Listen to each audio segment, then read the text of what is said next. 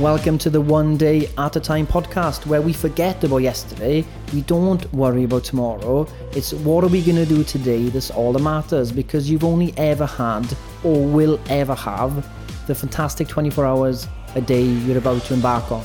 So hopefully, this episode is going to give you some daily dose of wisdom that you can take action on today to improve your life. And remember, all it takes is one day at a time. Guys, why is it so hard to lose fat?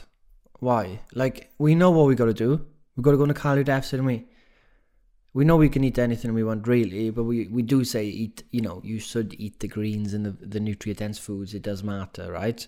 But we know it's quite simple in that way. So why is it so hard to lose weight?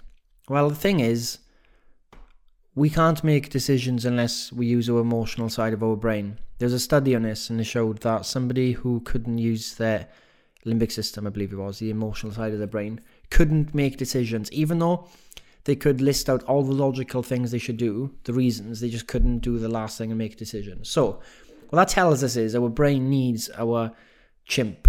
Essentially, if you read a chimp paradox, it needs that part of the brain to make decisions. So, really, we're emotion when we make decisions based on emotion. Uh, we think we're rational, we're not rational at all. But we do tell ourselves we are. Like, you ask someone, like, why did you buy that car? Oh, well, I bought this car because it's like a really good mileage and I need it to go to work. No, you didn't. You bought that car because it's a status symbol. You bought a piece of metal with a brand on the outside with a logo thinking it matters, but you done it for status because you riding that car around gives you status. That's why you bought the car. It's got nothing to do with the mileage. Nothing at all. That's just what you tell people, the logical reasons. Um, so we always fool ourselves into thinking we're making logical decisions. So the sooner we realize it's not logic based, the better, because then we can start looking at our worldview and our environment and start priming it to help us make better decisions. Now, Robert Sapolsky thinks, the neuroscientist and um, Stanford University professor, right? He thinks that we don't have free will as human beings. Very interesting. Very scary, but very interesting. And I do remember coming across a study that showed that they do they plug their brain up to some electromagnetic magnetic stuff or they just made people go through a series of decisions simple ones like eight. And they asked them at the end did you make all those decisions? They were like yeah of course i did. And like no you didn't. We made those decisions for you. They were sending like some kind of electromagnetic waves or whatever they were to make them do the decisions they wanted them to do. So it is very scary but very interesting that the environment does really shape our decision making and i think like if we think we make our own decisions and we never actually admit that we don't we're always going to be fighting against it. And we're always going to be blind to what's happening. Do you know what i mean? So if you think now like nah nah i make all my own decisions like you walk into work or drive into work and seeing a logo for mcdonald's causing a craving and then five minutes later you're starving while you crave it and you think it's hunger, get to the office and you need to eat something fast. Like, you might not even have noticed you saw that logo. It might have just come into your eyesight. And then you might have been, and they might have caused a, a change in your behavior, right? So, things like that happen all the time. Like, all the time, things like that happen. We have to, because the brain, we have been evolved to, like, look out for danger, look out for everything.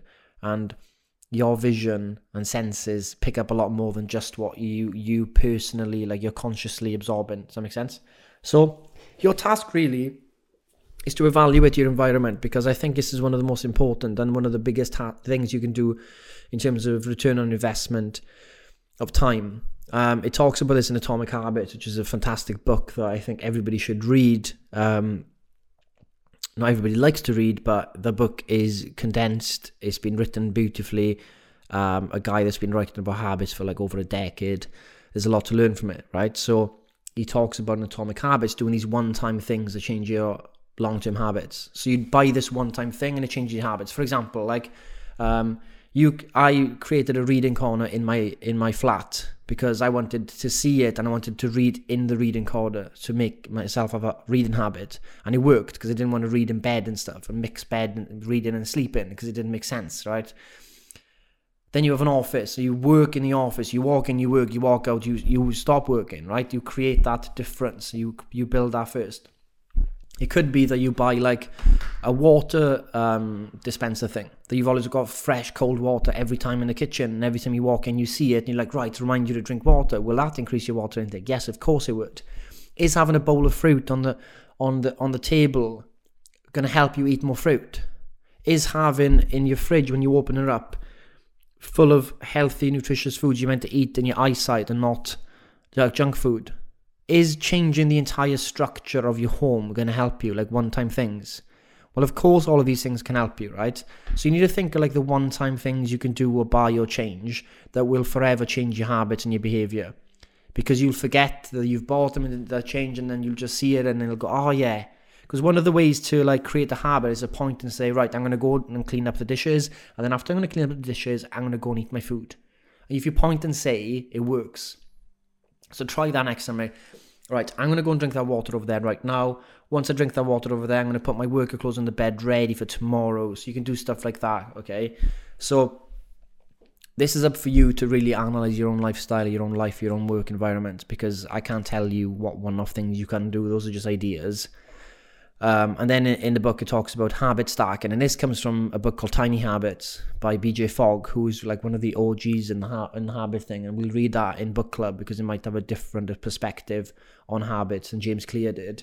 Um, but habit stacking is is is an, an awesome idea. So like, what do you already do every day that you can attach another habit to? Like brushing your teeth.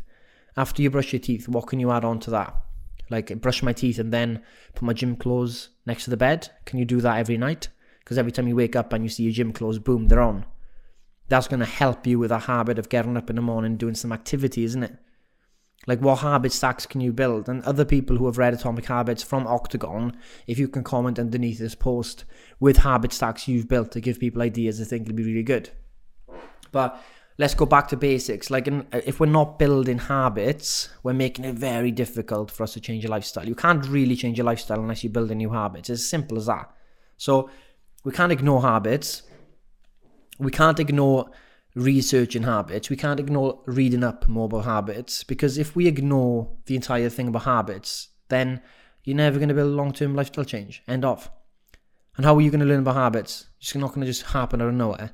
So do read Atomic Habits, do read Tiny Habits, do ask people who've read the and they've got habit stacks and all that stuff who have done one off purchases to help with their habits. Ask them in the DMs on Mighty Networks, wherever it is, and start building positive habits in your life Otherwise, you're going to be f- the mental, the co- the cognitive load every day to do something that's not a habit is insane. Like when you're building a habit, yes, the, the neural pathways are getting built, right? And over time, it becomes easy. It's easy. It's second nature. That's what habit is. It's basically becoming your nature. But if you're trying to think about doing all these things every day, the cognitive load is so stressful and so tiring that you will never be able to do long term and it breaks down and then you don't do it. Um, and I'll leave you in this. In the 5am club, it talks about the three stages of habit building. There's the first stage, which is the destruction phase. You destroy, destroy, kind of destroying your house, right? Destroying it, destroying a room. The second phase is like where you're kind of like refurbishing the house. So you're taking all the parts away. You put, you're bringing all the new like kitchen equipment in. It's messy. It's kind of like you've done a destruction. Now you're doing a rebuild.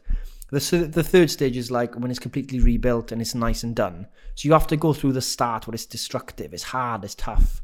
But once you get through that, studies say 21 days, now they say 66 days. What we can say is between 21 days and 66 days, you're going to build a new habit. The best way to build a new habit is to do something daily.